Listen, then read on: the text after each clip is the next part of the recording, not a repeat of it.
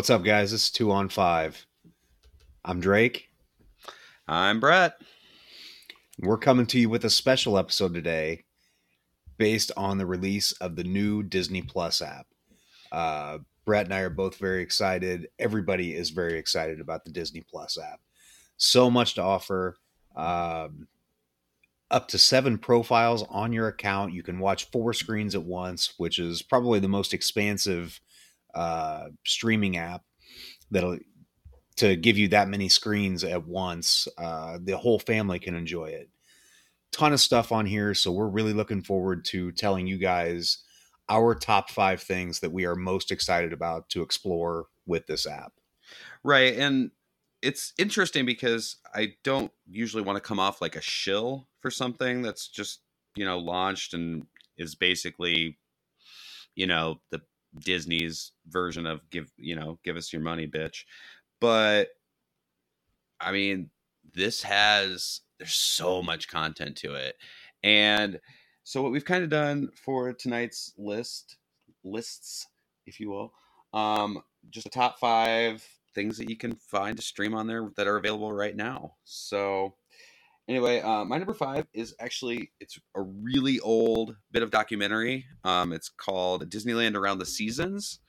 It's uh, from 1967. Uh, basically, it's Walt Disney doing what he did on the Wonderful World of Disney for you know like a decade or whatever, and the actual show's fine. It's not I wouldn't say it's exciting, but what's cool about it to me is the possibility that we could be getting a lot of that, a lot of these old documentaries and like they've already put on some of the old uh, nature films and stuff. But if they could actually be putting like all the really cool, like the the being able to see Disneyland like via in this like from the 60s that's rad to me like it's just it's something you don't see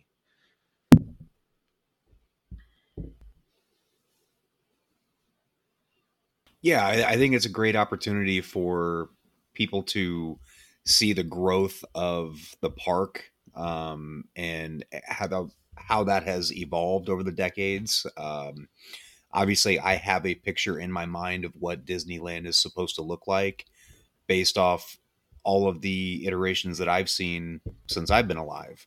My parents have a different view of it because of what they saw uh, when they were kids, and so it's a great opportunity to bridge everybody's uh, mental picture and also see just how the park has grown and evolved over the years.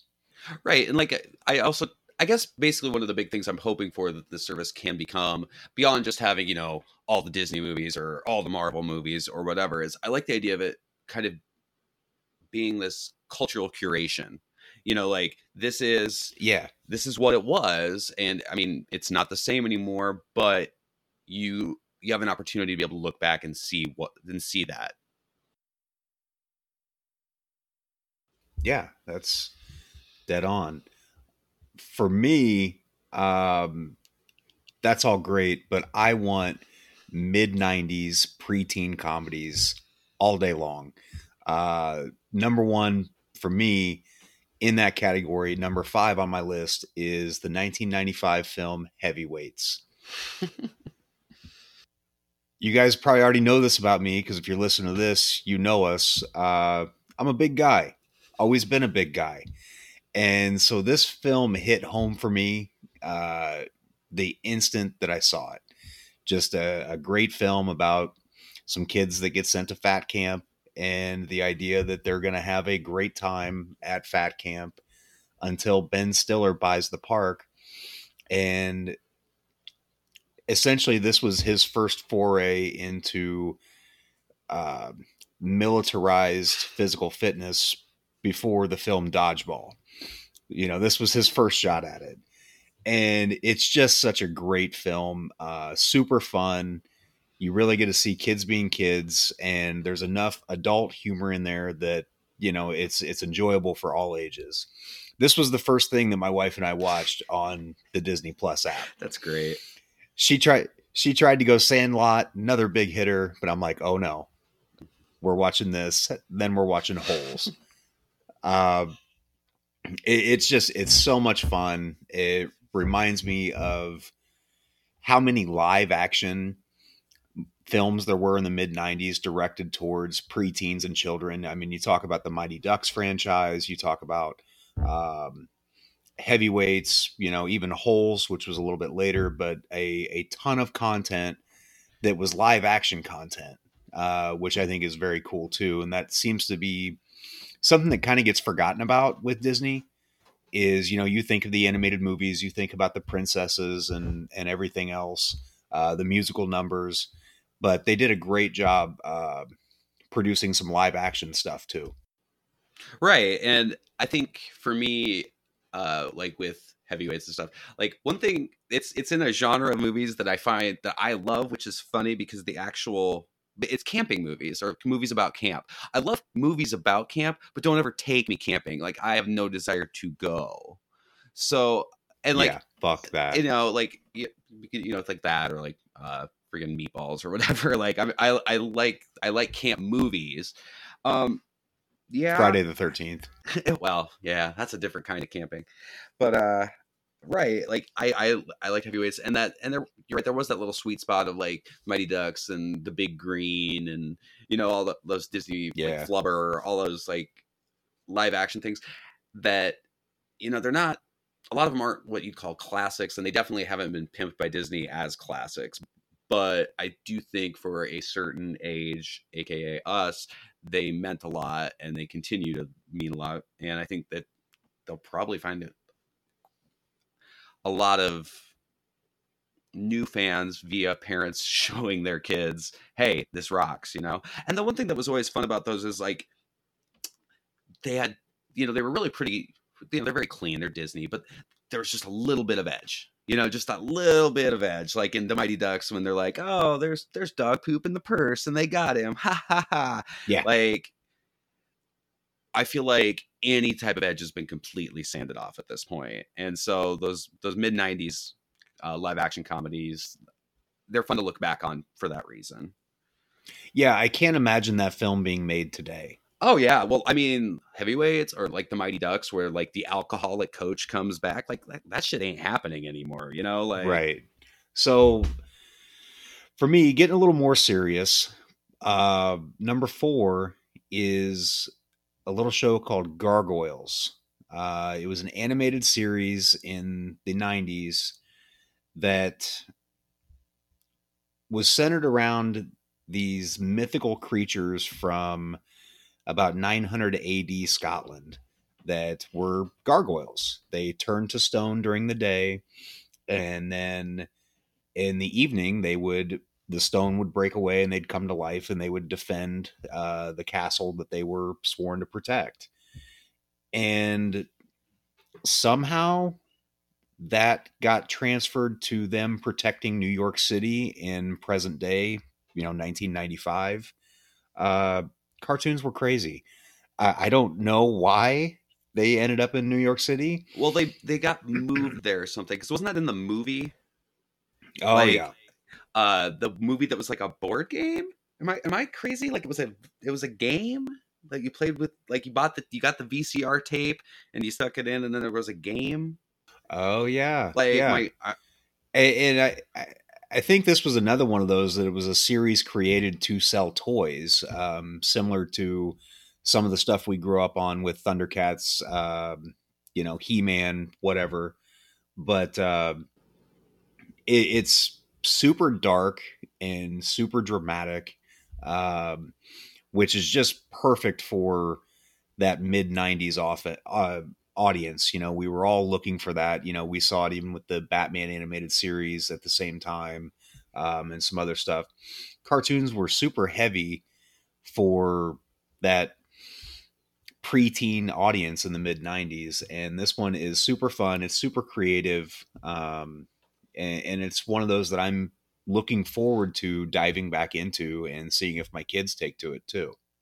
The only thing, like, and I obviously with LA being so tiny, I don't have to worry about it yet. But the one thing I'm worried about is like, man, if she doesn't like 2D animation, it's just gonna bum me out. Like, because I know that some kids like that 3D stuff. That's that's all they want. So one of my kids shit on Thundercats one time, and I was heartbroken for a week. Uh, I mean, the problem is I actually have like the first season, which is like 60 episodes, so that's hilarious on DVD, and he probably wasn't completely wrong to shit on. Sometimes going back is rough, but he wasn't, but god damn it. Well, my number four is a short. It's uh, it's called Corn Chips. It's from 1951. It's uh, Don, it's one of the Donald Duck and Chip 'n' Dale uh, Chip 'n' Dale shorts, and it's a, it's a pretty good one. It's a good example of the form. Um, in it, basically, Donald Duck tricks Chip 'n' Dale into shoveling his walk after it snows, and they get mad and they look in his house and he's making popcorn, so they steal the popcorn, and Donald Duck escalates, of course, and decides to burn their tree down, and so they just dump the popcorn in and then his entire yard is covered in popcorn and he ends up having to scoop his walk of popcorn which you know it's wild. But again kind of going back with with what i said with the, my number five pick i'm really hoping what this means is they're going to load all those shorts onto disney plus. So far there's only like a couple per character. There's not a lot but some of those are just some of those shorts are classic especially like a lot of the goofy ones were really good. And uh and and also the Donald Duck Chip and mm-hmm. Chip 'n' Dale ones. Like those are the ones that stick out in my brain. But what I'm really hoping is like just all those cartoons can just be dumped onto the platform so that they're somewhere because you know they put them out on DVD for a while and then once Blu-ray came I don't even think they bothered and they just haven't like in a lot of ways have been generally unavailable and that's just like in a like in a way that just kind of makes me sad you know like they're mm-hmm. i think that they're really good and you know they're they're funny in a sure. way that is pure and like i get that there's probably some of them that are like insensitive at this point but you know um they've actually put some warnings in front of some of the stuff i don't know if you've seen it in front of some of the like movies and everything where they're just like this is how it was don't know what to tell you and i i just appreciate that this Disney as as a company has been going for forever, and like right. it's very right. cool to me that you know Star Wars is part of Disney now and it's on there, and all these other very recent brands are there, but like part of Disney is this stuff from like 50 years ago, and I feel like it'd be it'd be really sad just to kind of forget about it completely.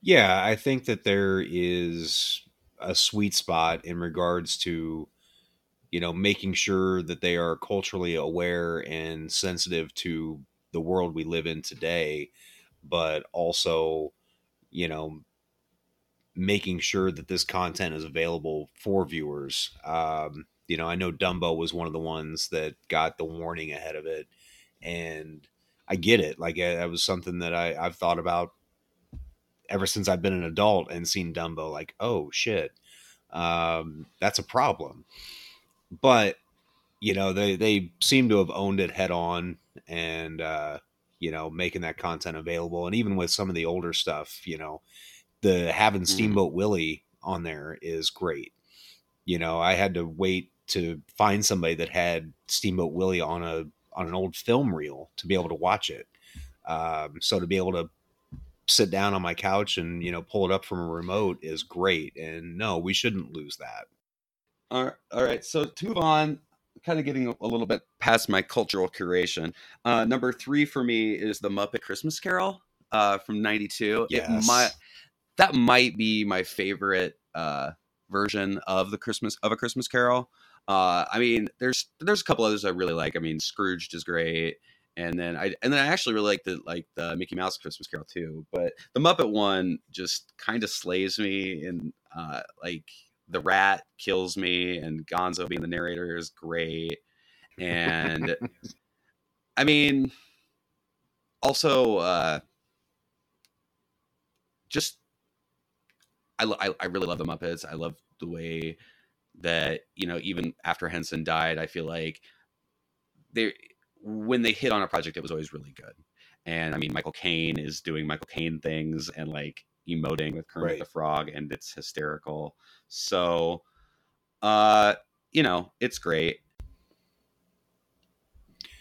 yeah, I think it's a great example of how good that story is. The fact that you can tell the story with the Muppets and it's silly and, you know, super fun, but also carries the story throughout. Like it's still a solid rendition of a Christmas Carol, and you know I think that's a testament of how great the Muppets are and uh, the story itself. My number three is something a little bit new, but I'm super excited to check it out. I've already checked out the first episode, and it was magical.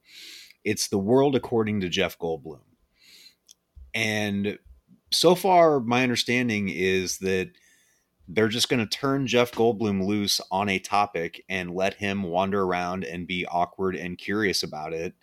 And it's fucking beautiful. Uh, the first episode was sneakers. You know, they dropped him in the middle of the sneaker convention in Cleveland, Ohio, and just had him wander around the crowd and ask people questions about sneaker culture and uh, everything associated with it and then they took him out to the Adidas Sports Science facility to get his feet fitted for the right shoe and then took him to a shoe designer to you know design a shoe based on his uh his personality. And can you imagine? Oh. Like i mean like legitimately like what the hell kind of like if they hadn't already made it i would think the shoe that would be his shoe personality would be those shoes that look like feet. Yes. Like like the toe shoes like that's that yes. strikes me as something like Jeff Goldblum would be like that. Is, that is for me. Yeah, and uh, you know I I love Jeff Goldblum. I, I think he's a, a magical creature.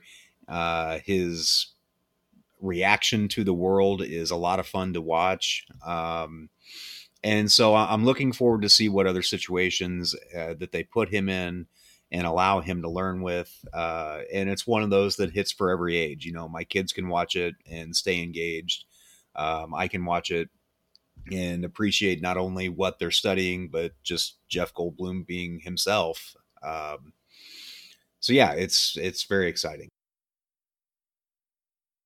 Right, and I, I the one thing I think is cool about it is uh, making you know what's essentially a documentary something that can be a little mm-hmm. bit more low key, and he's you know relaxed and fun enough that you know you can really get kids adults or whoever more just into learning which is always interesting to see how you can thread that needle. Yeah because it's tricky. You see other uh, channels that used to be centered around learning and documentaries that grew into uh, you know fake reality tv shows. Right. Um, and that you know I, have never been a reality tv guy. I, I would rather have you know let me learn about something but to give me a host and a, and a guy to drive it through that i can enjoy the entire time is uh, an added bonus mm-hmm. i think the other thing that's uh, interesting about that whole thing is that's actually under the national geographic banner which yes. apparently disney owns that too so you know they own everything and it's going to be great in you know three yeah. years when they start jacking the price on this thing up up up mm-hmm. but um anyway uh my number two is bedknobs and broomsticks uh it's a movie from 71 apparently i just really like old old disney which just definitely is my childhood but uh it stars angela lansbury it's in a lot of ways, it's very much like Mary Poppins, which makes sense. The director of Bedknobs and Broomsticks directed Mary Poppins. Yes. Um, and it came after, obviously, but they'd he, they'd had the rights to do Bedknobs and Broomsticks even before they did Mary Poppins. It just never came together. Uh, it's centered um, around it's World War II, and some kids get sent out to live with this lady during the Blitz. Uh, during the Blitz, it's set, it's in England, and she is trying to become a witch, but she hasn't gotten the last spell, and they kind of go from there. And it does some of the same stuff that Poppins does. It, um, they play with live action and animation in the same in the same frame, and it does a really good job there. The um, I just I think it's a lot of fun. Apparently, Angela Lansbury has just been old for 50 years. yes. Like, and it's wild because uh, every once in a while, like on Twitter or whatever, they'll um, old pictures of like people that you've only known as old will float around. And like you know they'll show her from like the 30s or whatever and she and she was you know this attractive woman like it was great. But man like right. she does not look young in Bedknobs and Broomsticks and that is literally like 50 years ago at this point. So but yes. again i'd still hit it uh on yeah well on that note um yeah murder she wrote. oh god. And on that note we'll just keep it moving. The thing that i am second most excited about um, is the ability to stream franchises uh, all from one remote one app and all from my couch there's plenty of franchises on Disney Plus that are great. Um, Pirates of the Caribbean, National Treasure. Um, there are a ton of cool stuff out there, but for me specifically, the Star Wars franchise, having this all under one roof for the first time ever, where I can sit down and start at episode one or episode four, however you please, and watch the entire collection, you know, from the beginning all the way to what is currently coming out. Uh, I think Rogue, Rogue One is the most recent film on the app, but it's one of those that for years we always had to do this with box sets. You know, whether that be the VHS box set of the original trilogy or you know the releases that came afterwards. You know, you'd had to basically put all the DVDs in one stack and roll through them. The ability to do this from a streaming service is great. I feel like I can finally introduce my kids to the franchise as I should. Uh, for the fact that we can pause it and walk away from it, or and pick right back up where we left, and it's a lot easier than dealing with physical media. And so, because there's so much content to devour around the Star Wars franchise, having it be able to pick up and play is very exciting for me. So my question for you is, how are you like? What is your order? You're going to introduce your your guys to Star Wars with? Uh, the original trilogy is where I start. Um, you know, I'm hoping that I can get them sucked in deep enough before we have to watch the Phantom Menace. Mm. Because I my fear is that you know young children are not going to stick with the Phantom Menace. You know, uh, I mean, I don't want to stick with it. Are you crazy? Like, you don't think they're going to be into taxation of traders? Oh boy! Like I don't know. It's yeah. pretty great. Yeah. I, I asked just because uh, one. It's been interesting seeing like uh, film writers on the internet talk about how to introduce uh, Star Wars to kids in in a way that preserves the twist. You know, it preserves right. that the, the Darth Vader twist. And there's a couple different, you know, there's the crazy people who just started episode one and roll through, which is wild to me for a couple different reasons. Like I don't know how you maintain like you said maintain interest in it because there's a couple there's some cool sequences in episode one there are but they're very spaced out you know what i mean and there's a lot of right. wooden talking uh it's a long ass movie too the prequels are very long and then after that you go to an even worse movie in attack of the clones. So it's just it's it's an issue. And so i've seen people say well here's how i'm going to do it. And one way i thought was kind of cool was doing episode four episode five then rolling through the prequels like as a like as a flashback and then bringing six in sure. which destroys the leia twist but you know whatever. Um i always felt like that was a little half-assed anyway but i was just anyway I agree with you. It it is fun to have all of Star Wars in one spot. Uh, and the other two are coming. It's just uh, they still have the Netflix deal, uh, which doesn't expire yet. So right, because what Solo and Last, Last Jedi are still on Netflix. Mm-hmm. So it's hard because with young children, Jedi would be the perfect jumping off point. You know, in regards to a young child enjoying the film. You know, with everything on Endor um, it's just a it's a good action movie for from the jump, and so it'd be a great spot to get kids introduced, but you give up so much of the plot uh, starting there. So we're going to start with episode four, A New Hope, and and go from there. But my number one thing that I am most excited about, and this for me is something I was excited about when Disney acquired Marvel. Uh, the amount of content that is on there that is is from Marvel is very exciting to me. I'm a huge comic book nerd, but one show in particular that I am excited to sit down and start from beginning to end is the 1990s X-Men the animated series. This might be the most dramatic animated show ever. Um, obviously, the X Men in itself is this own microcosm of the civil rights movement and any kind of social justice movement uh, that we've seen over the years. And the X Men animated series does a really good job of tracking that from the beginning. You know, the the jumping off point is the Sentinels storyline and uh, the mutant registration act, and so from the very beginning, you get this this question of, you know, do mutants have the same rights as other human beings? And it's packaged in a kids show. You know, I was ten years old watching this, um, so it's super dark, super heavy, but like in a silly way. Like you can't help but laugh when Wolverine tries to sound tough and you know, they did a great job of making Cyclops sound like a douche.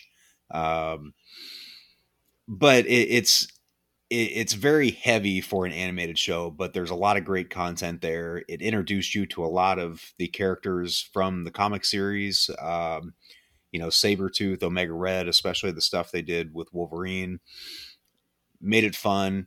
And for a kid that may not have access to a pile of comic books to read through, you know gives them an opportunity to, to dive into that universe and you know I'm, I'm excited to relive it myself and pass it on you know to the rest of my household. Well yeah uh definitely with in regards to what you were saying about exposure and like not having comic books and stuff uh not that like i couldn't have comic books but that just wasn't something i was super into when i was like a little kid and i remember like the x-men cartoon was really my first exposure to the X Men in a lot of ways, and um, I, I, I remember just absolutely loving that show. Just I, you know, it was the coolest thing ever, and Gambit throw cards, and it was great. You know, like, um, and it it was it was a really neat balance of uh seriousness, but like you said, it was also funny. Like it it it took itself right. just the right amount of serious so my number one kind of goes into your number two with Star Wars. My number one right now is The Mandalorian. Uh, I've we've seen yes. both episodes. They're awesome. Uh, I like. I'm just super impressed by it. It's so much better than it needed to be. Like uh, the first live action Star Wars TV show. Yes, it didn't have to be good.